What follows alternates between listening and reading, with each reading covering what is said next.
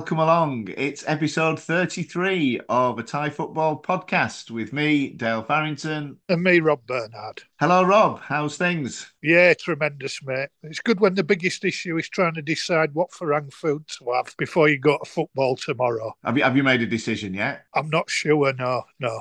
There's an extensive menu where I go. You'll have to let me know what you have in the end. I'll be on tenterhooks yeah. now.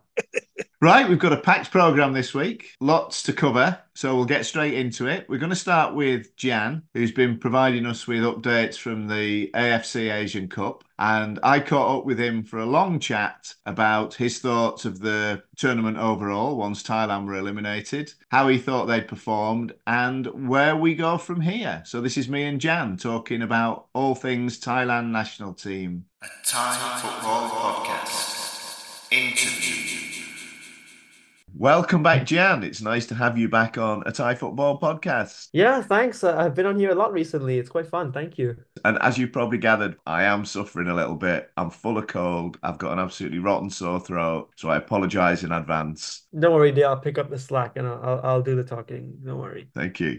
so you've come on today again just to do a quick summary of the AFC Asian Cup, which finished for Thailand on Tuesday, sadly. I mean, obviously, mm. the tournament's still going on, but we're out of it. And it, it always seems a bit difficult to feel motivated to watch something when your team's been knocked out, doesn't it? Yeah, it does. It's a real shame because it seems like the attention is picking up even more now. Such good games this weekend from a neutral perspective. And if Thailand had been in that in that discussion playing against the host Qatar, I think it would have been great exposure for us, our national team. So it's a real shame. I was more optimistic pre-tournament than pretty much anyone I'd spoken to. A lot of people that I spoke to thought we were going to go home in the group stage, and I I was convinced we'd make the last 16. I didn't expect us to go any further than that, but there's still a big feeling of disappointment because of the optimism that that tournament generated. And it's a very strange feeling. And I'm, I'm glad I've had a couple of days to sort of sort through everything and, and, and gather all these feelings. And um, while I was doing that, I promoted an article that my friend Ob wrote exactly four years ago when you were knocked out of the AFC Asian Cup in 2019. And he talked about how much Thailand as a, as a society loves its tragic heroes. By that, he means people who try, do their best, and then fail in an honorable way that gives them almost more glory than had they had succeeded. And a lot of Thai dramas are built on these kind of characters. A lot of the famous Thai fables and current Thai dramas and are, are built on this character archetype. And we we seem to love filling this archetype is the point that he made. And he compared it to last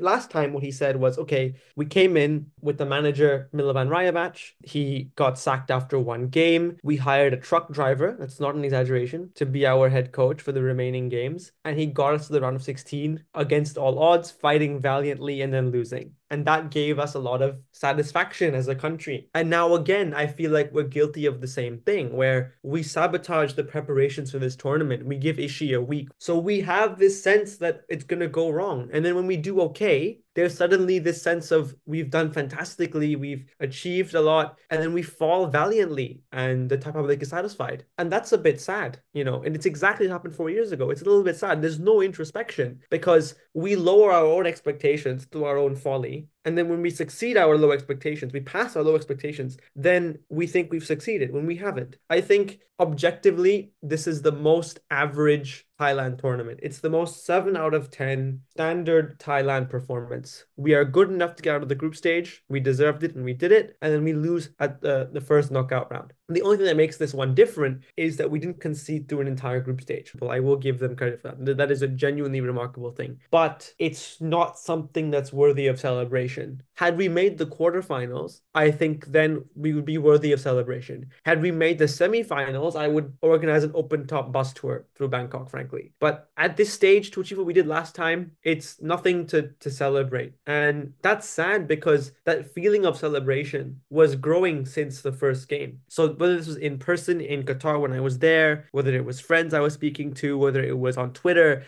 there was this sense of hype and anticipation building that this team was something something exceptional, something special. And then the, the Uzbekistan defeat kind of pulled the curtain back and showed actually what you've been seeing is just standard Thailand. And that's an oddly deflating feeling. It's almost like everything that came before was a mirage. It's interesting what you say about the, the tragic hero failing at the final hurdle. Being English, I can identify with that. There's nothing we like better than going out to Germany on penalties in a semi final, failing heroically. It, that seems to be something we have in common. But yeah. with, with Thailand, throughout the group stages, they did get that momentum and hopes were definitely rising, weren't they? And as you've just said, I think they do deserve a lot of credit for getting out of that group, not conceding, not losing. And mm. many people were blaming the tactics for the defeat. Do you think that's where we went wrong? Do you think if he'd have adopted different tactics, been a bit more positive from the start in that game, we could now be talking about Thailand's participation in the, the last eight? Well, see, this is the thing, and this is where I get I, I get a bit too abstract in my in my commentary on football. But in real life, right, you take actions that are good and bad of their own merit, right? Like if you do something bad, it's bad. Like there's an objective merit to things you do in real life. But in football, there's no such thing. You know, it's only a good thing if it gets the result you want, and it's a bad thing if it doesn't get the result you want. There is no other metric to judge decisions in football other than results. Had Ishii got the win,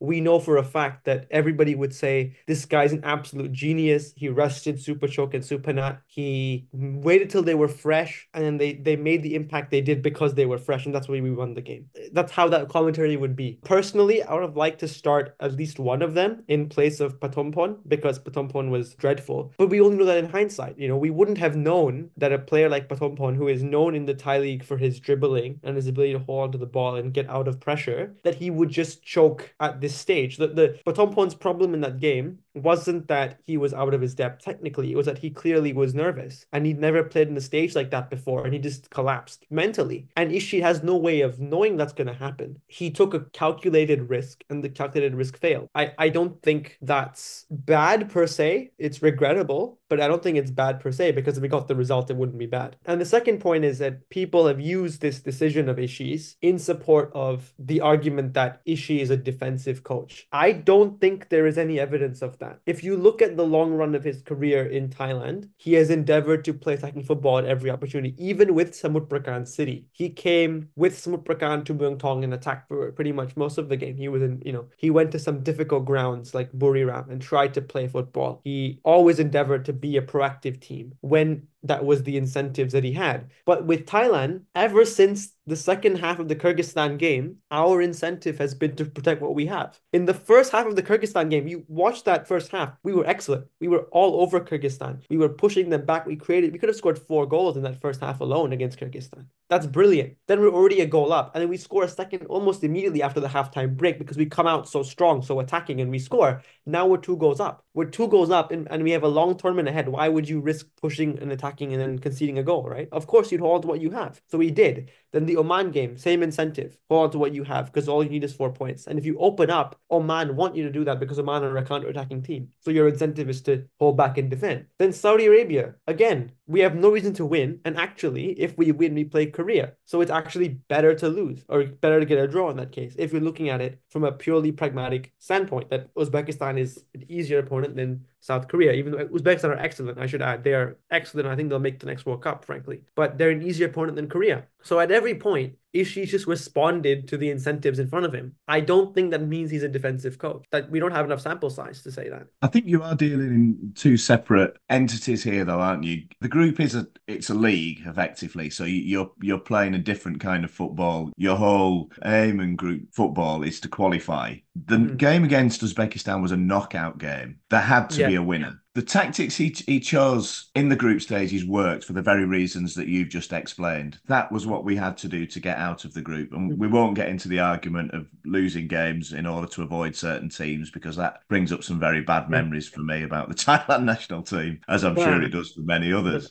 But when you're in a knockout game and you just said he's an attacking manager, that's when you play to your strengths. And I just Right, think if he'd have been a little bit bolder, that we could we could have been talking about a different outcome now. And it's it, it could be a generational thing, Gian. I don't know, but I I was kind of raised on teams would always play their strongest eleven. They always would, whether Yeah. it was the great Liverpool side of the seventies and eighties, whether it was the great Leeds side of the nineteen seventies, you know, the Man United side of the nineties. They'd always play their strongest eleven in every single game and go out and try and win it. To me, that seems what we should have done on Tuesday. I agree with that. Look, I, I do think Ishii got it wrong, but all, what I'm saying is he got it wrong because he didn't get the result. I think he should have started Supachok. I can understand leaving Supanat out because Supanat's not match fit, but having already rotated the whole team against Saudi Arabia, you would think Supachok is fit enough for 90 minutes of high level play. So yeah, this starting Patompon was obviously a mistake, and I, I woke up for the game in the morning, saw the light lineup, I was like, oh god, we're in for something here. I don't know what he's done. That was my first reaction. But we can see the game plan. We can appreciate what the game plan would have been while admitting that he was wrong. So I think we I think we agree. I think we we both admit he did the wrong thing, but we see the game plan and we're like, yeah,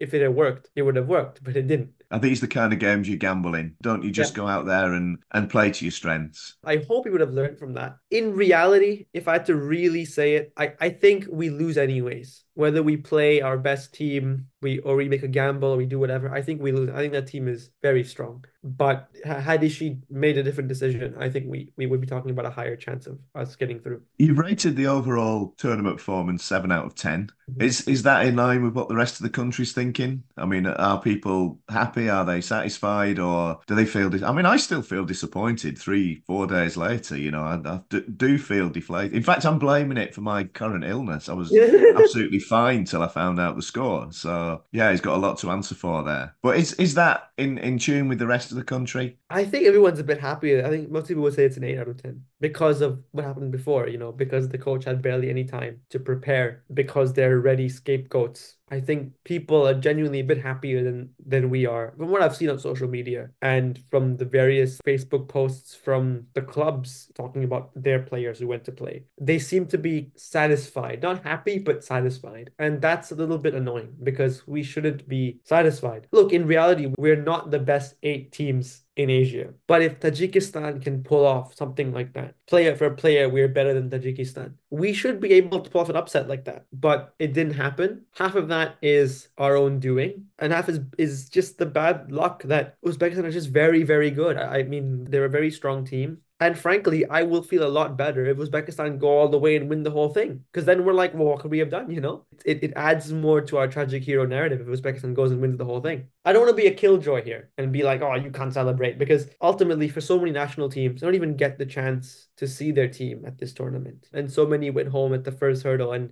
didn't even get, and look at India fans, couldn't even celebrate a single goal. So I don't want to tell anyone they can't celebrate. Of course, you should celebrate as much as you want. It's, it's your life. Football's about passion and it's good to celebrate. I think the players should stop and reflect. Actually, we can do better than that. We should be targeting higher than that. We should see this as creating a desire, like a fire beneath us to go and train harder, work harder, and come back stronger. And I don't think that's going to happen. I think this is going to breed a bit of complacency, unfortunately. But Rob made the point on last week's podcast that it wasn't a footballing issue. You know, he, said technically, and, and we, we, you know, we, we all know this, that the Thai players are very good. It, it's just they lack that bit of strength, physical and mental, I think. And this was very evident in the game against Uzbekistan. You know, that you've just said they were a lot fitter, a lot stronger. How do you think we address that? How, how can we make that better? I think if you look at the guys who stepped up for Thailand and made themselves seen, Supachok absolutely was like, came on with a mission to do something about this game. I think Tiraton, after making the error that led to the goal, he picked himself up and was involved in every play. He was demanding the ball, getting into spaces, helping to progress the game. I think you think you see in common is that these guys have played abroad and they've played at a higher level and they've pushed themselves before. You know, the experience of moving abroad and then having to fight for your place is very difficult. You know, Supachok I went for a couple months without playing for Consadole Sapporo and he must have gone through a lot. He must have been really stressed out. He must have sat there freezing in Hokkaido thinking, what am I doing here? I want to go home and be warm. But he's pushed through it. The outcome is he's a key player for his club and he scored a wonderful goal for his country that the whole country going to watch that goal and say, wow, what a goal that is. And they're going to remember Supachok. And that's because they have the desire to push themselves. Now, if you will indulge me for a minute, I, I'm very angry at Weerathep for betraying Thai right now. Weerathep is he's a fantastic player and he's very, very good at being on the ball, breaking through a press, playing the right pass. He's fantastic. He's a great player, but he could be an exceptional player if he pushed himself and moved abroad. And Muang is the one club more than any other Thai team that provides a platform for players to move abroad. We let Ekanit go. You know, we let Tiraton, Tirasin, Chanatip go and we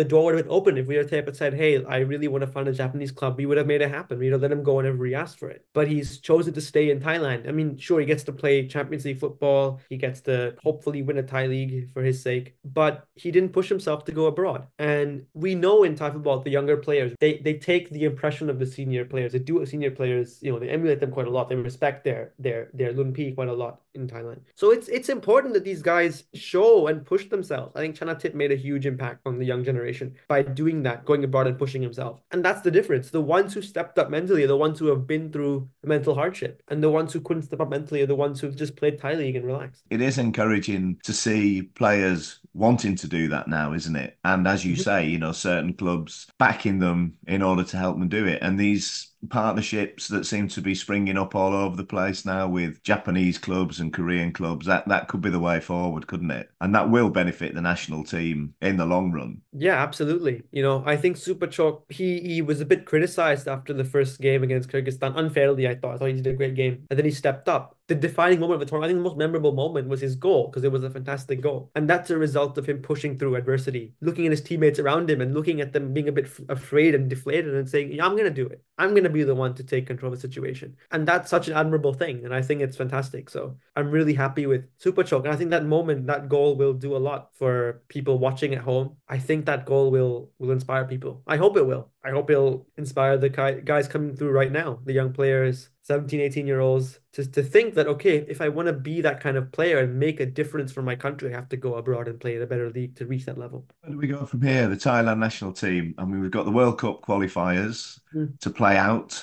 I think they're March and June, aren't they? The, the next two rounds of games. How do we approach those? What, what the expectations and what should we do, do you think? I just had a realization that had this tournament taken place when it was supposed to, which is in the summer, and if we got the same results, we'd have been in pot two and we would have had an infinitely easier group than we have right now, which is the, frankly the group of death. So we have to play Korea twice back to back, and then we have to play China away in Beijing and Singapore at home. I mean, Ishii made the comment which I thought was crazy at the time when he said our main target is not to win this tournament, it's to qualify for 2026. Now, I don't think we will qualify for 2026. I don't think it's possible because there's a little bit of a generation gap in in top talents between the age of 30 and 25. So between Chanatip and Supachok, there's a little bit of a gap. But Supachok and younger, we have a lot of kids coming through who are really, really good, you know, sort of my age, age group. So that's good, but I, I don't think 2026 World Cup is an achievable target. That being said, making it out of this group will be a fantastic confidence confidence boost for us. Uh, it's too complicated for me to figure out if it's better for our ranking to actually qualify for the next round of World Cup qualifying or to go out and go to the Asian Cup qualifying route, which is easier opponents. I don't know what is better for our ranking, but I think qualifying for that last round is imperative to show that we're developing and then have the experience of playing teams like Uzbekistan and Korea, Japan,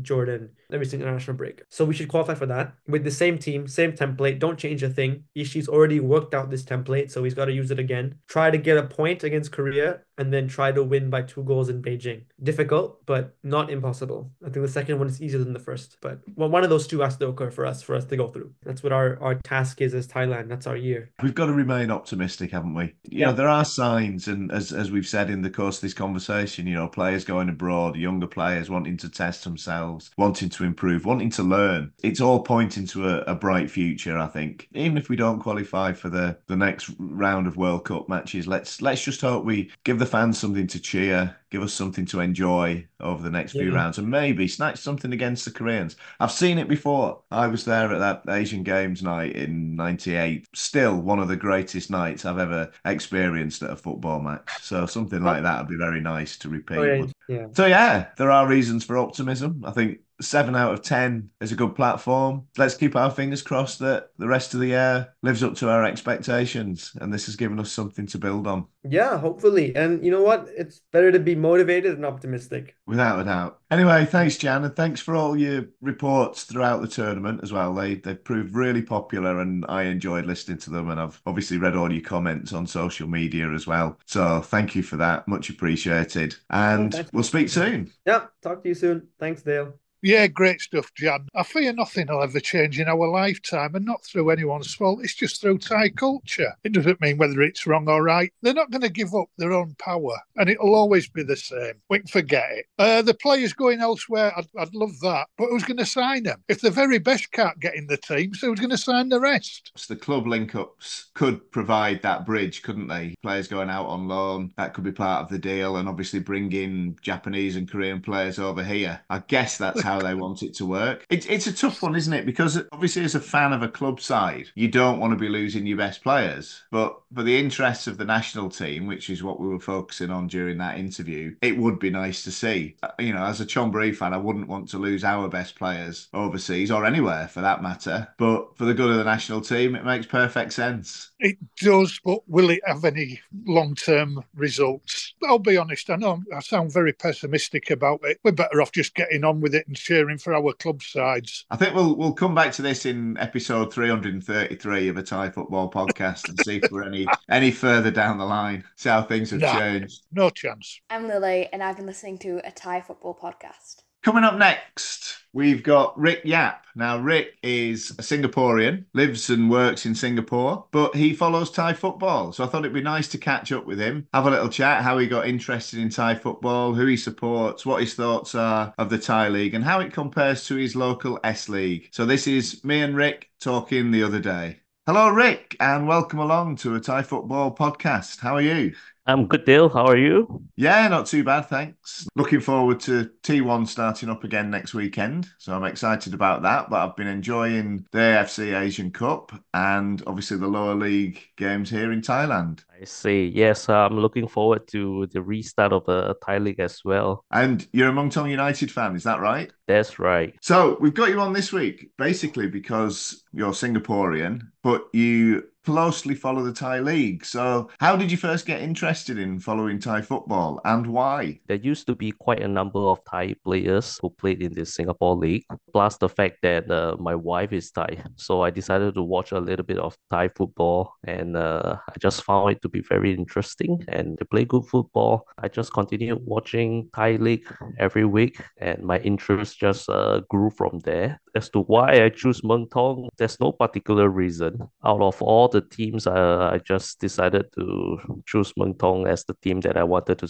wanted to, to uh, support. So which which Thai players do you remember playing in the Singapore league? Uh, I used to watch the current uh, Bangkok United coach, Totchtawan Sripan, and Suti as well, Suti Suksomkit. Yeah, and there was Surachai as well. Yeah, I remember that era very well. At the time, the Thai, the Thai league wasn't the great locomotive that we see now. Uh, it was very much a poor relation, wasn't it? Singapore league and the V League in Vietnam, they were kind of leading the way, and these were leagues we always looked to quite enviously. And as you say, a lot of the Thai talent used to go over there. When did this start to change? When do you think the whole thing kind of turned on its head and Thailand became a much more exciting proposition for local players and overseas players? I think the boom in the Thai league began from year 2009, and it was all due to all the the rich and famous people who started dumping money into the league and uh, building the clubs up. So I think that is where it started to become a really professional and uh, exciting league.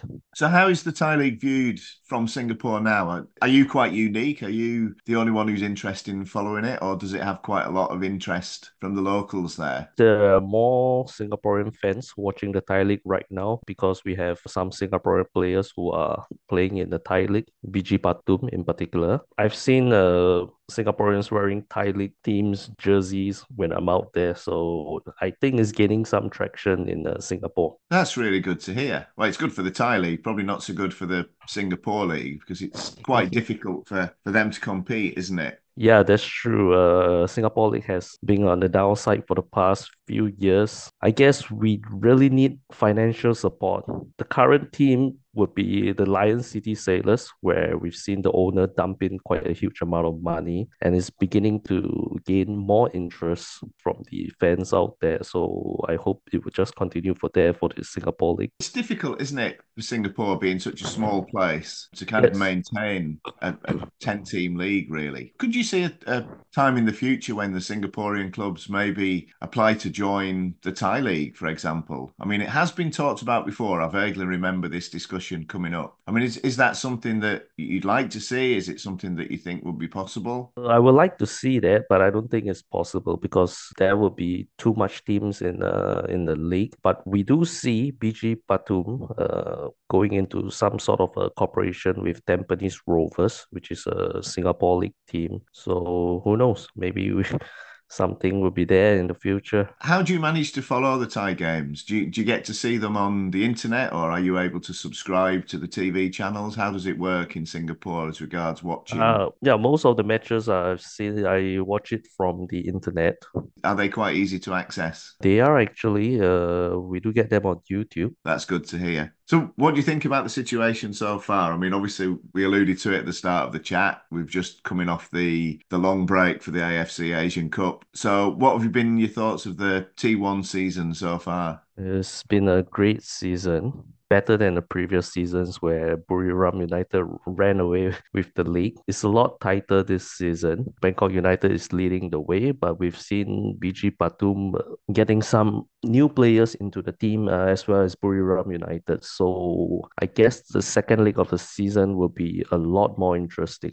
It's shaping up that way, isn't it? I agree with you. I think it's going to be one of the best title races we've had for a long time. Um, would you care to make a prediction? Who do you think is going to come out on top at the end of it? Oh, I don't know, but uh, I think BG Pathum might be a different team in the second leg, and uh, we have to see if Bangkok United have the stamina to go all the way from now. And Buriram United, I mean, you can never write these guys off, right? They seem to be getting stronger, don't they? And the murmurs of Papas getting the boot seem to be uh, disappearing quite rapidly. They've made quite a few signings in the window, so we'll see how they all gel for the second leg of the season. And what about your own team? What What are your expectations for Muangthong for the second leg? Well, a top four finish would be great, but I don't think that's going to happen. So I guess the target for the rest of the season is to just continue to stay in T1, develop the players, and uh, we'll see how it goes from there. Because I think right now, most of the Muangthong fans, we, we, we are not hoping for the league title or anything like that. Maybe a League Cup or a FA Cup is nice, but that's pretty much about it. What do you think they need to do to restore their former glories? Uh, I guess they need to get a really good sponsor uh, because we've seen how things went downhill when uh, SCG left as a main sponsor for the club. So money is a big thing in football these days. And of course, we have the Muangthong Academy to back us up.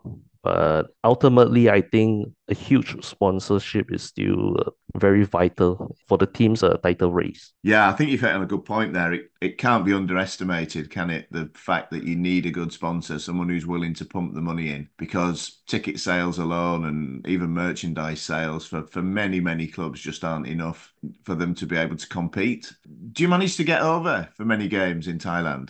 Uh, yes, I did, but it was a long time ago. Uh, the, my last Muangthong match was probably in uh, year 2015, but I'm trying to go for a game maybe in uh, March or April. Oh, that would be great if you could get across. I mean, we've talked about Thai League fans in Singapore. Are there any other Muangthong fans near you? Uh, not that I know of, uh, although I do seen some people wearing Muangthong shirts on the streets, but I'm not sure how much interest do they have in the Thai League. Or if they just like the shirt? Probably. Well, hopefully, if they hear this interview, they, they might come and approach you and you could arrange something. Maybe get togethers to watch matches or something. That'd be quite nice. Yeah, yeah, that would be nice. Anyway, it's been great to talk to you, Rick. And it's so nice to hear that, you know, fans in other countries follow the Thai League. Do you get to many S League games as well? Do you, do you follow the local league? Yes, uh, I do follow the local league and it's free to view on YouTube. Oh, that's good. Maybe we'll get you on again in the future and we can chat about Singaporean football as well. Because I am Sure, I am sure. interested, and obviously there are there are there are a lot of connections between there and, and Thailand. So thanks so much for that, Rick. Really appreciate it. Good luck to Muangthong for the rest of the season, and hopefully you can get over and watch a match or two. Yes, thanks a lot, Dale. Uh, thanks for having me on on the Thai Football Podcast. All the best to you and uh, to Chonburi for the second leg of the season. So thanks very much, Rick. Really appreciate that. Take care, mate, and hopefully see you in Thailand soon. Okay, Dale. Thanks a lot. See you soon. Take care. Yeah, thanks, Rick. And it's great to have another listener contribute. It's good, isn't it, to have foreign fans interested in our local league? I mean, sometimes we forget how appealing it is. Sometimes we focus too much on the negatives, but it's certainly doing something right if it's attracting fans from overseas, which is a, a great thing, I think. Like me and you. Absolutely. I mean, I suppose the the main difference is that Rick hasn't lived in Thailand. I mean, his his wife's Thai, so there is a big connection there. But I think it's great. Uh, It's lovely to hear, you know, and the fact he's very knowledgeable on the subject as well. And it'd be lovely if he could make it across in March or April. It wouldn't. It's great that he can get the coverage over there, isn't it? It was it was a bit sheepish though, wasn't it? I don't know if it's is it legal the way he's watching it. I wasn't sure. I didn't want to press him on it just in case. Okay, moving on. It's our T3 roundup for this week, and we've got a very special report now from you, Rob. I loved listening to this. This this was proper Soccer Saturday Five Live stuff. This where you were reporting on two games from the comfort of your hammock. How how did you manage to watch both? Have you got two TV screens up there? I had the TV screen with the Sisaket game, mobile device watching the Surin City, and me Amazon Fire. I was watching the Test match. That's a fantastic setup. Probably better than most television companies, I would think, in Thailand. The only problem is every time I had to file a report to you, I had to break off the Surin game. I was praying that I didn't miss a goal. All right, so it could not be 100% accurate then. You might have missed something. anyway, this is you, Rob, with your double report from the weekend's T3 Northeast fixtures. Listen and enjoy. Rob's Reclining Report. Yes, Dale, good afternoon, and a roving report from the reclining position. Uh, no games in my vicinity this afternoon, so instead I'm turning my attention to the battle for the title in T3 North East. Some very interesting results midweek. Sisaket United beat third place Surin City 2-1 in a, a very tense encounter. Meanwhile, Maha Sarakham drew nil-nil away to Ubon. So that leaves Sisaket four points clear at the top, but Maha Sarakham have got a game in hand. Second place side Maha Sarakham today head to Surin City, are in third place. Uh, I'll be keeping an eye on that encounter, but my main feature will be the game which sees Udon United at home to Sisaket United. The teams are out, they're just standing to attention for the King's Anthem, so we'll update as we go. Around 25 minutes gone in both games, both nil-nil at the moment. The Udon uh, against Sisaket game played on a pitch. Well, I'm not saying it's dusty, but I expected the captain who won the toss to uh, ask his opponents to bat first. There's little wonder quality is poor at times in T3. I do wish some clubs, in, instead of spending money on overseas players, would get together whoever has the ground and pay for a decent pitch and then we can see players properly develop. Uh, kept playing today without their star player Panagatsi, who sat on the bench. He was injured midweek and went off early for the second game in succession. It's a bold move, but if he's not right, he's not right, as they say. And the other game, uh, fine move from Surin on a pitch not dissimilar, uh, thwarted by the Maha Sarakham keeper. Uh, that's about the only action in both games so far. In mitigation to the players as well as the pitch, it's hot. I am hot sat in front of a fan. So those guys running around in the Isan heat, full credit to them. Nil-nil in both games halfway through the first half. A big moment in Serendale, 40th minute. And Maha Sarakham go one up. Been nothing in it uh, between the sides. Couple of chances at either end. Nothing too much to write home about. Then a fine move, a low cross converted. 1 0 to the visitors. So half time in both games in uh, T3 North East. Scores on the board so far. Surin City nil, Maha Sarakham SBT one. And a fluent move uh, put the visitors ahead after 40 minutes. Meanwhile, um, in the north of the region, up at Udon, Thani, nil-nil, a game lacking in quality cohesion on a shocking playing surface. No chances for either side in that game. We'll see how the second half pans out. Well, well, well. Goal in Surin, the hosts have equalised. Five minutes into the second half, a cross uh, from a set piece came over right very deep to the back post. The ball put back in. It bobbled about. It looked as though the guy who scored the goal had a clearance cannoned against him and it looped over the keeper. Not that he'll care, not that Caesar fans will care, and certainly not Surin City fans will care. 1 1. Still nil nil in the other game in Udon, which is about five minutes ahead. Well, Dale, there's plenty of going on on the device that I'm using to send him a report that I have to keep breaking away from. As Maha Sarakham have retaken the lead in Surin. 2 1, 15 minutes into the second half there laying down the gauntlet to league leader Sisaket, who are still nil-nil at Udon, with neither side really looking like creating a clear-cut chance. Dale, another twist in the promotion battle from T3 North East. It's 2-2 now in Surin. A corner came in, there was a lot of scrambling in the box before it was slammed home about 10 or 15 minutes left in that game. It must be hotter down in, in the south than up in Udon because the teams have had drinks breaks in both halves. So 2 2 in Surin at the moment, still nil nil between Udon and Sisaket United. What a game in Surin! Maha Sarakham have gone back in the lead. I don't believe it. They really are a good side. They're big and strong and physical and they've got something about them. Well, could that be a massive factor in who uh, finishes top in this league? We're in the 93rd minute in Udon and neither side have really looked like scoring, not through lack of effort, just not happened for either side. Pitch not doing them any favours. So, as we stand, it's Udon nil, Sisaket United nil, but Surin City 2, Maha Sarakham 3 full time at the top of uh, the northeastern section of T3, and the scores are in. Classified check. Udon United nil, Sisaket United nil, Surin City 2, Maha Sarakham SBT 3. Yeah, and the result of that is that if Maha Sarakham win the game in hand, they go top of the league and they deserve it. What a fantastic performance. They were pegged back twice at Surin, went on to win the game, hung on for grim death right through to the six minutes of stoppage time. The other game, well, it just wasn't going to happen for either side. As I say, not through lack of trying. I don't know what they do to that pitch during the week, but they need to stop doing it. Awful. So, Wednesday afternoon, there's another round of games in the division. See where we are after that. Next week, Sisaket sit out, so Marisara can play the game in hand. So that's all for this week.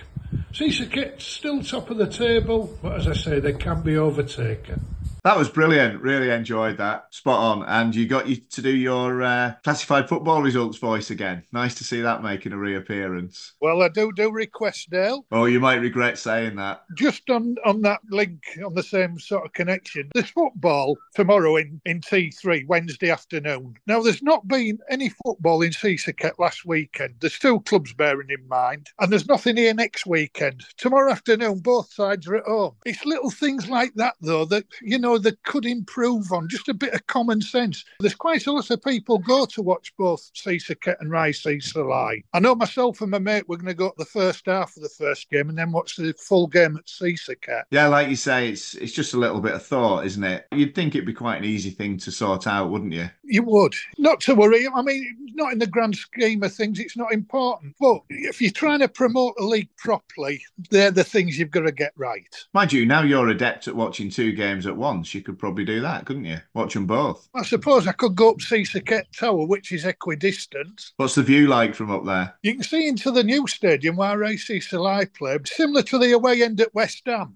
Hi, I'm Sabina. I'm listening to a Thai football podcast. Now we've got some more T3 coverage here. We've got Clinton, who watches a lot of games in the Bangkok region. I caught up with him a couple of days ago and we talked about some recent matches he's been to. Plus, he gives us a nice rundown as the league comes into its final few weeks. So here's me and Clinton talking about T3 Bangkok. Hello, Clinton. It's good to have you back on the program again. It's been a while. Hello again, Dale. Yes, I'm still watching my Thai football and Anyway, you've come on predominantly today to talk about T3 and the Bangkok region because you've been to a few games recently. So, can you just bring us up to speed? Which matches have you watched in the last couple of weeks? So last week on the 27th of January, I popped over to Chulalongkorn University for Chamchuri United versus Inter Bangkok. 50 baht for a ticket. Uh, very easy to, to get to and central. Uh, about 150 to 250 in attendance there. It was a nil-nil. My streak of no nil-nil games was broken. I think I was up to about 13 or 14. Not the worst nil-nil you'll ever see, but neither team, they just couldn't score, especially the home team. They hit the bar. They had a, some cracking saves from the Inter keeper, uh, missed open goals. It had it all. And then that followed into this weekend, uh, just gone, when I went back for some more, Chamchuri United uh, versus Icon RSU uh, under the stewardship of Rangsit University, I believe. So Chamchuri United are a mid-table team. Icon are second from the bottom. They just come off a loss against bottom Nonthaburi. They were on a four-game losing streak and up against uh, mid-table Chamchuri. So I, w- I went along and it finished 1-0 to the away side, uh, Icon RSU. So that snapped their four-game losing streak. They now sit three points above uh, Nonthaburi on, on the table, three, three points above the relegation zone. Uh, again, this game, uh, Icon, they didn't have much of the chances. Again, the home team uh, butchered many of their chances, open goals, missed, uh, one on ones, missed. It, it had it all. So, again, the home fans walked away frustrated with their team's inability to score. Really important win for Icon RSU, that one. So that was the Saturday, just gone. And then on the Sunday, I really wanted to go to Kasem uh, University to see them take on Bangkok FC, but um, I didn't for various reasons. And I ended up in Nonthaburi uh, to watch Nonthaburi United, bottom of the table, versus uh, Samut Prakan FC, third from bottom. Again, not a, a great match in prospect, but um, it actually turned out to be uh, a better affair than I thought for a bottom of the table encounter. Um, and I just love these sort of grounds because there's no reason for uh, many people to go to these places other than the football. And you just, you know, you see um, places in Thailand that you wouldn't ordinarily go to. Um, it's just great. Um, and you have uh, all sorts of experiences. Entry was free. A fan, a local fan told me that was because the team had been so bad. There was an announcement made that um, they were going to open up the gates um, because the, the team had only won one game in the season up until this point. Uh, the game finished 3 1 to the home team, Nonthaburi. So they've actually won two on the trot now. They've, they're undefeated in five. Um, so they're staging a late little comeback to hang on in T3. And interestingly, Samut Prakan FC had a young Australian lad, uh, Nicholas Boyd, playing for them on the wing, which was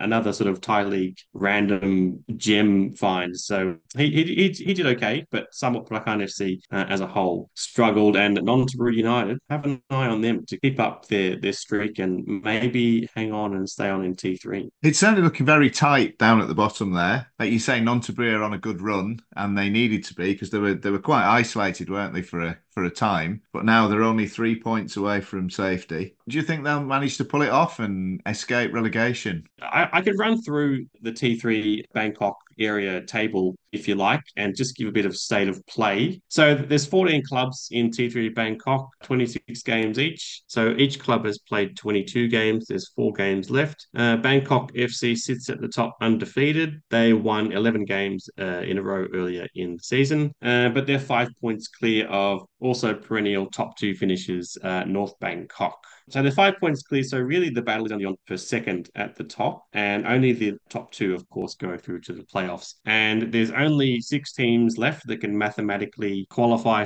for first and second, and that's uh, Bangkok FC, North Bangkok, Samut Sakhon, Thonburi United, Kasem Bundit University, and Prime Bangkok. Then there's quite a gap to seventh. And the last game of the season is actually Bangkok FC versus North Bangkok. So potentially first versus second for a nice way to end the season. Down the table, that's where it gets interesting. Relegation. Uh, so Nonthaburi are currently last and they have not lost in five games. They're on 13 points. Second last is Icon RSU on 16 points. And then we have three teams in 10th, 11th, and 12th on 17 points. That's VRN, Wangnon, Inter Bangkok, and Samut Prakan FC. Out of the last 15 games those teams have had combined, uh, only Samut Prakan FC has won one of those games. So they're all on a bit of a shocking run. And that's why I'm I'm saying that perhaps Nonthaburi is in with a shot to stay up, even though they are four points behind those teams on 17 points. Um, so realistically, any of the last five could go down. And out of the teams I've seen, Inter Bangkok have been average, but I don't think they'll go down. And I think it will be probably down to Samut Prakan FC or Icon that goes down. I think Nonthaburi might sneak in and hold on. I was looking at Bangkok FC's Facebook page the other day, and they seem to be a very ambitious club. They they've got a nice little media set up there. The chairman seems to be heavily involved with the the fan base, and obviously they're top of the league. They're five points clear and looking certainties to get into those playoffs. Do you think they've got the wherewithal and do you think they've got the structure in order to be successful? Yes, uh, I had a look at the last few seasons as well, and they've made a couple of the the playoff stages, but have had pretty disappointing results. I think it might be different this year, and their signings this year they've come in with that approach to be a bit of a cut above. Um, I saw also they signed uh, one of these you know club partnership deals with Vegalta Sendai in the Japanese second division. So obviously, as um, you said, Dale, there's all sorts of things happening behind the scenes to get them to be a well-run club that could potentially go up to T2. I'm not sure how big their attendances are, yes, I haven't actually watched them in person this season, but I definitely want to watch them once before the playoffs and then in in the playoffs. You can't argue with their their record, undefeated this season, but how they stack up against the rest of the T3 teams across the country, perhaps Rob would have some insights as well. Now, I've got to ask Clinton, it'd be remiss of me not to. What is the appeal for you of going to these T3 grounds and to see these T3 teams? Like you say, you've seen a couple of stinkers recently. You know, there's a couple of hundred people in attendance. Um, obviously, you need to dig out the information. So, what is it about going to T3 Bangkok Zone League games that appeals to you? Uh, can I just say, in terms of finding the stadiums, um, if you go to the Thai League website, it actually has a link to the actual Google Map point of each stadium for each team. And also during the game, you can go to the fixtures list and click on the English team sheet list, and you get a, a, a list of the players and all the match info in English. I've gone to more T3 simply because th- there hasn't been any other T1 football on. Also, I just love exploring new parts of Bangkok and, you know, my, my in a professional capacity, I'm, a, I'm an urban city planner. So I, I like heading out to different different parts of the city and seeing how to get out there and how different neighborhoods are and how these clubs connect with their communities. Um, I've also taken people to games. I, I took someone to Chula and uh, an Australian friend of mine. We popped along to a couple of T3 games um, over the last few months as well, and they just love it. It's it's a different side of, of football and, and Thailand that they just wouldn't get anywhere else. You know, have an open mind. You're not going to see technically the best football but you, are going to go and number one, of course, get to know the, the, the Thai league and the players and all that sort of stuff. But you also get to see a different part of Bangkok or Thailand through football, and it's just it's just a really interesting experience and and day out, and you never quite know what's going to happen or where you're going to end up. Um, and what about the standard of the grounds, the stadium? Highly variable. Uh, the best one I've been to is Kasem Bundit University. That that's a really good uh, boutique little stadium. It's in a very green setting on the campus there, so it almost feels like playing in, in a garden. There's a mixture of other stadiums, you know, your, your normal athletics tracks, venues. It's it's variable. Um, I wish there are, are more um, compact stadiums, but um, I think as you've discussed on the show before, uh, most of these facilities play a wider role in the community, and the, and the football team is not the most important tenant. So, and the pitch quality, of course, can be variable, and getting to these places as well can also be a very a variable experience in Bangkok. It just adds to the fun, I guess. It does,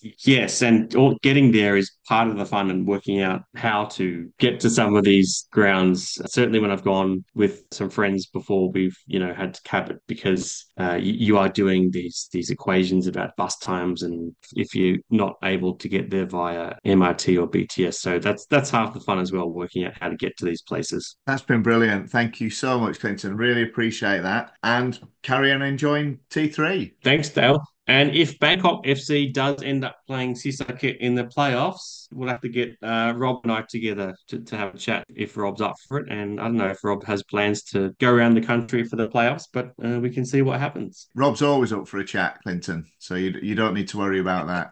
Excellent. That's brilliant. Thanks a lot, Dale. And uh, thanks for the podcast and all you do. Thank you. You're very welcome. Thank you. Well, first of all, what a fantastic roundup that is of the uh, Bangkok League. And secondly, man after my own heart, I couldn't agree more, Clinton. Getting out there, I thought it was me talking about trying to work journeys out, seeing new experiences. And it is all about the experience, as Clinton quite rightly said. You're not always going to see a classic, rarely, in fact, but you can still have an absolute quality day out. And he really seems to be enjoying it, doesn't he? Oh, massively, massively. It was great to hear his enthusiasm. Very much like Marco we had on uh, the show a while ago. And at the top, Bangkok FC, as again as I said during our chat, you know they they do seem to be moving in the right direction. I've been very impressed with what I've seen on and off the field at that club. Good club. They're the best side I've seen at Sisaket all year when they won here in the FA Cup. So we'll, we'll keep our eye on them, and we might be seeing them in T2 next season. I think there'll be an addition. They'll certainly draw the crowds. So that's about it for this week. Just a quick reminder that T1 starts up again on Friday night. Whoever you support, wherever you're going, get out there, have a great weekend watching Thai football. Yeah, have fun wherever you go, folks, and stay safe.